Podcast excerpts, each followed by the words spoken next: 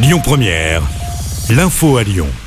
Bonjour Rémi, bonjour Jam et bonjour à tous. Deux interpellations après une série de fausses alertes à la bombe dans un lycée de Rieux-la-Pape. L'établissement Albert Camus avait été la cible de deux alertes à la bombe le 20 puis le 21 février. À chaque fois, le lycée a été évacué et le quartier bouclé.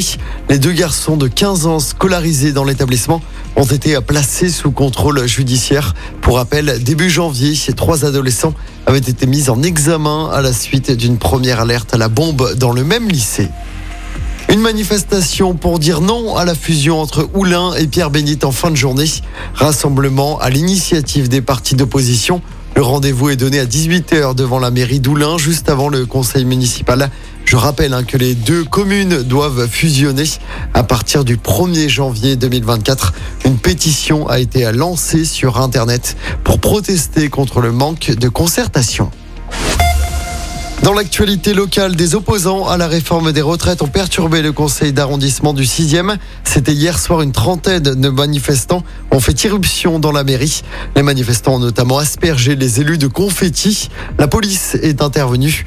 La préfète du Rhône et le maire de Lyon, Grégory Doucet, ont notamment condamné les faits et apporté leur soutien au maire du 6e arrondissement de Lyon.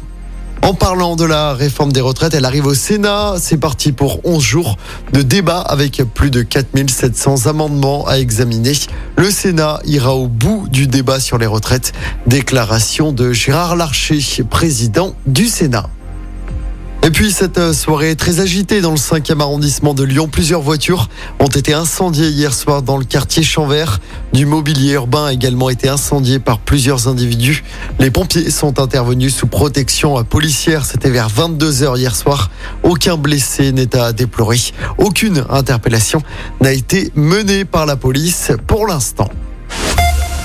En football, Toulouse, Annecy et Nantes. Quel adversaire pour l'OL en demi-finale de la Coupe de France? Réponse ce soir, tirage au sort à 20h50 sur France 3 lors de l'émission à tout le sport. Hier soir, je rappelle l'immense exploit d'Annecy, club de Ligue 2, qui a sorti Marseille au Vélodrome. La demi-finale de l'OL se déroulera le 4 ou le 5 avril prochain. La finale est prévue le 29 avril au Stade de France.